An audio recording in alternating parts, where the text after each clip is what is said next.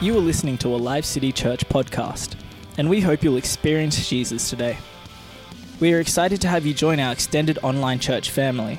If you would like further information or wish to access more content, please connect with us on our Live City Church Facebook page or visit us at livecitychurch.com.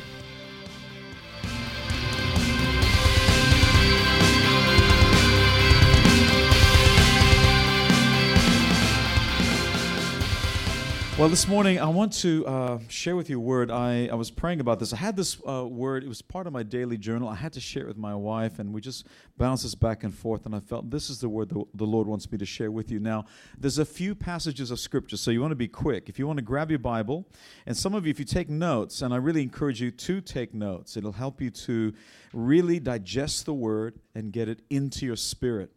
The Bible says that the word of God and I think Jane mentioned this, will never return void.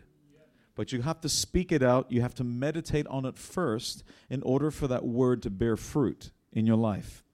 So I've got a few scripture verses all surrounding the same topic, and then I'll tie it all in together. While you're turning there, I, uh, I've been using my uh, phone recently and doing hands free because you're not allowed to touch your phone. And I don't want to say it because the phone will come alive if I do this and I asked her to tell me the news. So if you got a Google device, you got to be quiet. Just say good morning, and the next thing it'll say good morning, Paul Pardidi. You know, and then it begins to tell you this is the news for today. It tells you the weather and all, and then the top news. And among the one that keeps repeating, I've been listening to is about the coronavirus. And I, you know, I thought as one. I, uh, it sounds just like that. What's that other virus that came out of China recently? Or the bird? Did we call it the bird flu? It was the bird flu.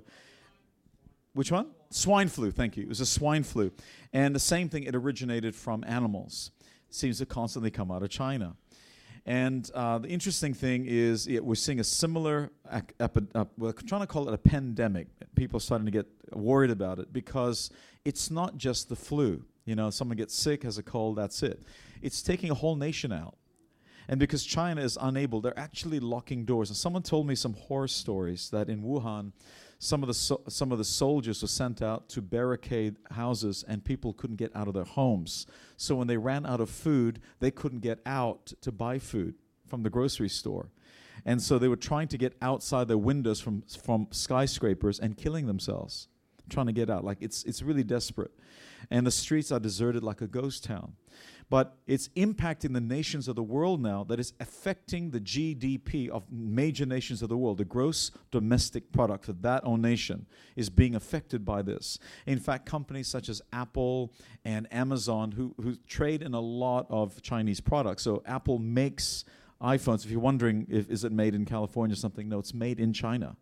It's being affected by that. And so their, their stocks are dropping, and around the world, in fact, they are saying that the stocks have been plummeting so much, it is equalized. It's, it's the same with when uh, we had problems with the GFC, the global financial remember crisis. That's how low it's getting.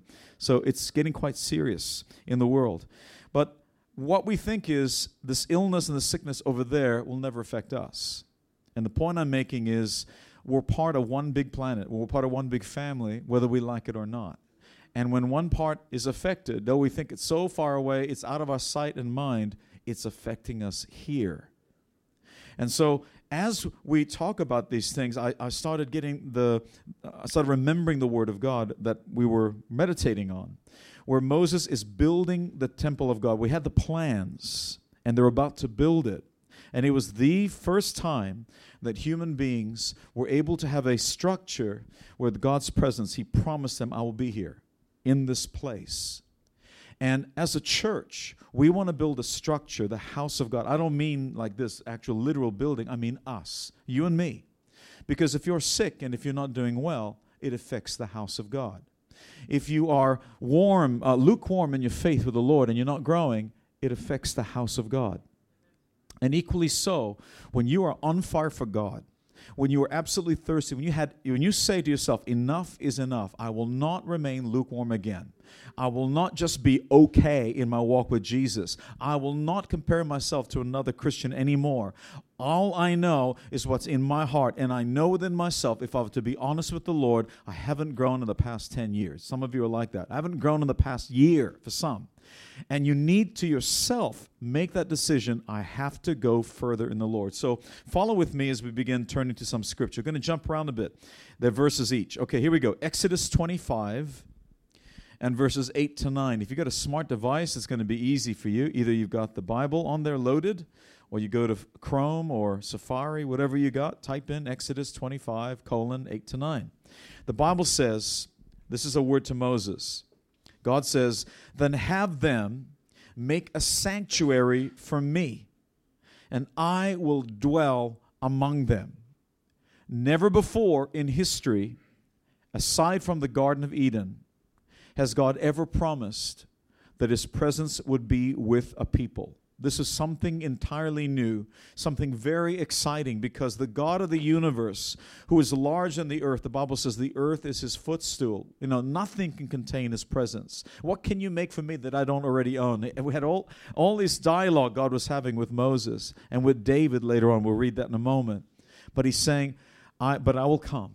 If you build it, I will come. But, he says, Make this tabernacle, verse 9, and all its furnishings, not just the, the, building itself, but everything inside of it, exactly like the pattern I will show you. Very, very specific. I want you to turn with me now to Exodus 26, the next chapter, and verse 30. Exodus 26, verse 30. I'm building a case before I share the word. And God continues, and He says, And you shall raise up the tabernacle. So the tabernacle was the precursor to the temple, okay? The temple of God in Jerusalem. It was a traveling temple. They called it a tabernacle. And it was set up and packed down. And the Lord says to Moses in Exodus 26 30, You shall raise up the tabernacle according to its pattern, which you were shown on the mountain. Now, interestingly enough, my wife says to me, How did Moses remember all the intricate details when it wasn't just a day after? It could have been days, weeks, months after, but he, he, he memorized and everything to the tiniest detail. He knew what it was. Turn with me now to 1 Chronicles 28. 1 Chronicles 28. We're going to read verse 11 and 12. Still in the Old Testament. If you're new to the faith, just use the table of contents. 1 Chronicles and chapter 28, reading verses 11 and 12. So now the tabernacle has finally moved into the promised land and has been sitting collecting dust for years. But King David had it in his heart the moment he became king, I'm going to move the tabernacle to Jerusalem. And now this is the second step. I want to build a temple for my God. Then David gave his son Solomon the plans. God said to David, You've shed too much blood. You're not innocent. I can't have you building the temple. It has to be innocent hands. So your son Solomon will do it. David gave his son Solomon the plans for the portico of the temple, its buildings, its storerooms, its upper parts, its inner rooms, and the place of atonement. You notice all the detail. He gave him the plans of all that the Spirit had put in his mind.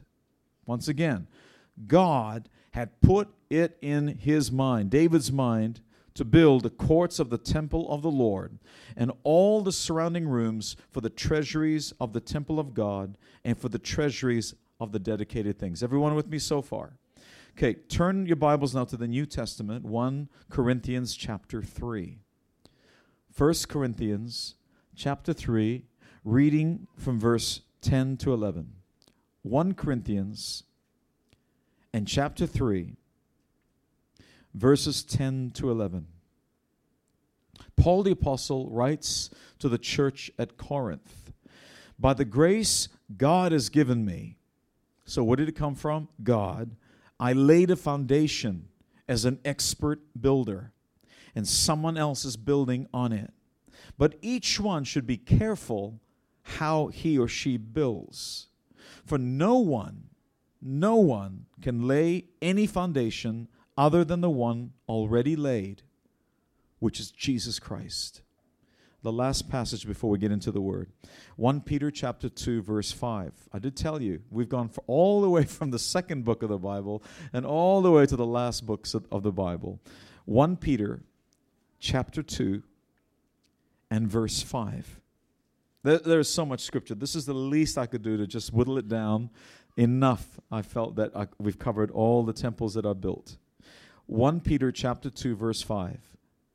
Peter writes to the church, You also, like living stones, and that's not the first time that appears, living stones are being built into a spiritual house to be a holy priesthood, offering spiritual sacrifices acceptable to God through Jesus Christ. We are the temple and we are the priests of that temple. Because we're the temple, the presence of God resides in this temple. That's why God says, Keep the temple pure, because my presence is going to be in you. The same presence of the Holy Spirit, that same anointing that was upon Jesus, is upon you. You don't have an inferior anointing from Jesus, and you don't have an inferior anointing from me and children and youth and young adults, you don't have an inferior anointing from your parents. You have the same fullness of the anointing of God if you want it. And the key is understanding this is a living stone, a living temple, and God resides here. We were recently praying in our 7 p.m. prayer. I think this was uh, the second, no, it might have been the first night we were praying. Uh, the last three weeks I've been going. And God's just been speaking to me, you know. Again, Brother Ransford, thank you. I'm opening up the Bible, God's showing me stuff. He gives me a scripture, I go look it up on my phone. And He gave me the scripture where God began saying, I am building a house of prayer among you. It is a house of prayer that will contend for the nations of the world. It is a house of prayer that will contend for the city, and it is a house of prayer that will contend for this nation. It is not going to be a quiet house. It is going to be a mighty house among the, among the churches in this nation. It is a church that will contend for the souls of your family. It is a church that will contend for the souls of the people in the city. It is a church that will not, a house of prayer that will not remain quiet. It is a house that will dream dreams. It was is a house that will see visions. It will is a house that will begin to rise up, arouse, awaken the sleeping giant. We've been quiet for too long because we've been trying to do church the way other churches do church, and God has a special anointing for them. But we cannot and we shall not and we will not forget that God has called you when you said, I will be part of this house, Live City Church, you didn't know, some of you, because we haven't done Growth Track yet, why, some of you that are new, why we called it that name. It came from Ezekiel 37 when the Lord gave me a scripture. And I said, Lord, what is the name for this church? And I began to read Ezekiel 37, where God brings the prophet into a, a valley of dry bones. It is not literal dry bones. It was a metaphor, figurative, but it was so real to him in this vision. And God asked him this question Can these dry bones live? well, that wasn't what the prophet said. The prophet's looking around. He says, maybe if the body was dead for three days, maybe four days, because Jesus did that to Lazarus, but not when it's so dead, dead that the bones, not even on a wet, they're dry bones. A valley full of dry bones and God's and, and, and he was really smart, very political, politically correct. He says, Well, Lord, you know. the, the, Lord says, Speak to the dry, dry bones, command them to live. And the Bible says when he commanded the dry bones to live, breath started coming into the into these bones. They started rattling. And then all of a sudden, flesh started appearing, blood started coursing, marrow started growing in the bones, flesh and tissue and, and muscles and nerves began knitted in. And before very long, a vast and mighty army was raised up. That's the picture God gave us for this church. That's the reason we call it Live City. Live, live, live. You are speaking prophetically. When we call the name Live City, you're actually pro- prophesying over the city. Live City. You didn't know that. Uh, we did that on purpose. It's a prophetic word. And we have become like other churches when we stop praying. When we're not contending anymore and it becomes about the Sunday service, it becomes about this meeting, it becomes about the music, it becomes about the preaching. The church is more than that. You are the church. Your spiritual health matters to us, it matters to the heart of Jesus. When you sin against the Lord, it matters to the Lord. It matters to this house because it affects the effectiveness of this house. But when you begin to become serious about the presence of God, if He is really real in your life, if you begin to have a fear of God and the fear that if you step out of eternity, you may not be with Him. You've been following him for years, but if you stopped in the last month, in fact, you stopped for a day serving him and begin to allow sin and, and, uh, and apathy to come into your life, and the Lord requires your life that night, you won't be with him.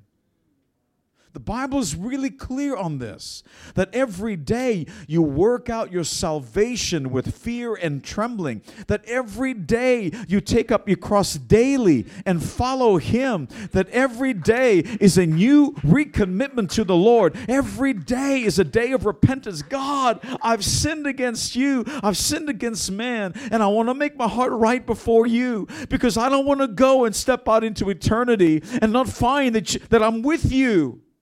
The Bible says, Many will come in my name and say, Lord, Lord, when did we not? Lord, Lord, we cast demons out in your name. Lord, Lord. Because he's asking, Why should I let you in? And he'll say to them, Get away. I don't even know you. We become so complacent. We become so apathetic about the things of God. Our flesh is so tied into the world. We lack faith because all we believe in is what we can see, taste, touch, smell, and hear, how we interact with this living planet, but we've forgotten the, the one atmosphere, the one level that is more real than the natural is the supernatural. We live for ourselves and to please ourselves, and we're wondering why God isn't answering our prayers. I hope this is all right. God gave Moses a specific pattern. You can't you can't diverge from the pattern. You can't change it. God says purple curtains, you can't decide I like pink better. When God says put horns on the altar, you can't say, well, horns are a little bit rough. Can I put pillows on the side? God says, I want you to sacrifice bulls. Priests, you put your hands on the bull, get the people who that's their sin offering, get them put hands on the bull, or it might be a sheep, depending on what they can afford. Then they slaughter it, and blood is splurting everywhere. And you say, Well, I, I, I prefer not to have a sheep or a bull. Can I just have, like, uh, you know, can I have it pre killed for me, barbecued, and I just bring it over to you and just hand it to the Lord? But we do that all the time. We try and change the patterns. We're wondering why things aren't working. We've become dysfunctional, and we're, we don't even know that we've become dysfunctional. We don't even know that we've drifted away from the Lord, that our heart is becoming cold because the process is gradual. Today, I want to give you seven key points, seven key principles in understanding how to go back to the pattern that God has for your life. Remember, you're the house individually, you're the house as a family corporately, and we're the house together as one. If you're not here, you know, on a Sunday service, we miss you because we are one. You are the body of Christ. We need you. Here are seven principles because seven, is that right? Seven is a perfect number of God. Oh man, I've already hit my time. That's why the music's playing. I think I've preached enough. Stand to your feet. I'm going to close. Are you okay for me to go? I'll give you two points, all right? Here we go. Number one, God expects us to build His church from personal revelation, from a personal experience with Jesus Christ. Why do you think we put the slogan, Experience Jesus? God appeared to Moses, Moses with, with the, Lord for 40 days and 40 nights, twice. Twice. And he was so overwhelmed by that presence of God, his face shone. It was powerful. It was great. And God began showing him the patterns. God is not going to show you the deeper things that He has for you until you get serious about Him. Until you are hungry enough to say, God, I need to see your face. God, I need to experience your presence. God, I need to hear your words once again because, Lord, this land is dry and thirsty, and my soul has become dry and thirsty. I need to hear from you again. A person who has never experienced Jesus Christ will not be able to build a house of God. You've been trying so hard to put your life together and to follow after Jesus, and you fail time and time and time again. You're trying to patch up your marriage. You're, you're trying to be a great member of this church, and you've started on a journey and then you failed again because you're trying to build without a personal revelation of who God is. You can never grow without an encounter. You can never grow without that experience with Him. Statisticians say that, that do a study, they took uh, a survey, I think, I'm sorry, I think it's Alpha Course, did a study over tens of thousands of people to ask them, when did you first become a Christian? These are adults. And they found out the vast majority, about 60 or 70 percent, gave, gave their lives to Jesus when they were kids in Sunday school. If you're not bringing your kids to church, they're going to suffer. That legacy you had will not be passed on. You have to bring them. It begins there. I've actually instructed, we met with a kids' church. I want you to do a sinner's prayer like we do every week for these kids because I want them to encounter Jesus. And then later on, it's the, it's the teens and then the young adults, and a very small percentage are adults that come to Jesus. Did you know that? The vast majority are kids and then teens and then young adults. Pray for young adult leaders. Pray for youth leaders. Pray for kids' ministry leaders. They're going to make mistakes. Don't judge them. Don't come so harshly or so offended. You come and talk to me. You go talk to them gently as old and more mature people. It's the house of God, our house. I get so hurt sometimes because, can I talk like this? I'm about to cry. Because the house of God is so beautiful. We have people come in, I think that they're part of the house. And then they mock the house. They say, Your church, Live City Church, you do this. But you are Live City Church. You're the church. You're making fun of your own church. You're judging your own church. You're angry at your own church. And here you are complaining, and you're not, you're, you're the problem if you're not the solution. Help me. Help the Lord build this house.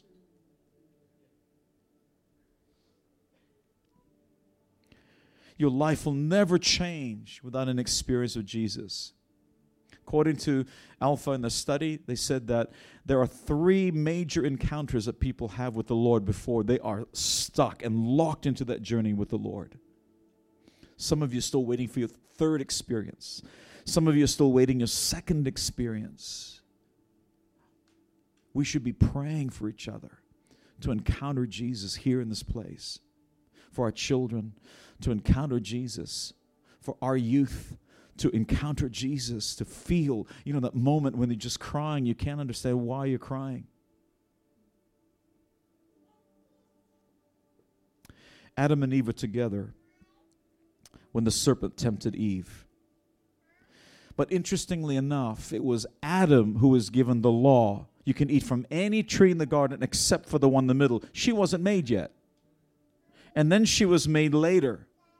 But Satan, instead of coming to Adam, probably because Satan knew that he was the one that God spoke to, goes to Eve instead. He went for the ones that are weaker. And he began to question her and sow doubt into her mind, but Adam never said a word. He was the one that encountered God. He was the one that had the experience. He was the one that had the revelation. You can eat from everything except for one thing. And while his and he allowed his wife to be fixated on the one thing until she eventually talked him into it because he didn't say no in the first place. Husbands, rise up and become a man of God. Be a priest of your home and lead the way for your family. Don't let your wife do that. She's trying hard, but you are called to lead a royal priesthood, the head of the house, as Christ uh, sacrificed himself for the church. He's saying, Husbands, do that for your wives. Some of you are struggling on your journey because you've been trying to follow someone else's pattern. The thing that God showed them, you think you can apply to your life, but you don't understand God has a personalized, customized revelation for you. It's not a good fit. God gave them a personal experience with Him, and they discovered God's pattern for their life. But their revelation is not your revelation. It's time as a church we began to become hungry. It's not just when you become a Christian, it's not just a mental decision up here. It's deep, deep in your spirit, in your gut. You know, when you say, My gut tells me something's wrong, that's your spirit. Your gut will also tell you when something is right. You've been testing this word today, you know it's right. And you need to do something about it. Why don't we draw this to a close? I invite you to stand to your feet. I am mindful of time. God bless you. Thank you for the extra time. Would you bow your heads and close your eyes with me? Pray with me for a moment. We need to deal with these things in our lives right now. Father, the house of prayer is a house of a contention for the higher things. We are contending for the ascending of the saints. And Father, I pray right now for fresh revelation to be released upon the church, that they will not be content with the old manna that they've been given before. That they will not be content with a past, with a history behind them where things were amazing and great, but they stop living for new things for today because, Lord, your, your, Bible tells us the new wine was better than the old wine. Not to say that the old wine was bad, but the new wine is better. There's a new anointing, there's a new destiny that God has for you. God isn't through with you yet, God has only begun. And Father, as we stand in your presence, in your holy presence, we soberly make this prayer, Father. Restore the house of prayer. Restore us to become a house of prayer for our family, to become a house of prayer for our workplaces, for our businesses, to become a house of prayer for our city, for our nation, for our church. Raise up the church once again. Restore our hearts, Father, until our hearts are inclined to feel as you feel, to see what you see, to hear what you hear in the name of Jesus. Thank you for joining Live City Church, and we hope that you were blessed and inspired by today's message. If this ministry has made an impact on your life, we'd love to hear from you. Please drop us a line and share your story at thanks at livecitychurch.com or email us your prayer needs at prayer at livecitychurch.com. We'd love to connect with you and hear more about your story. If you love the ministry of Live City Church, you can make a financial gift to help us spread the good news of Jesus by going to livecitychurch.com and clicking the Giving tab. We hope today's message has spoken into your life and look forward to your next visit.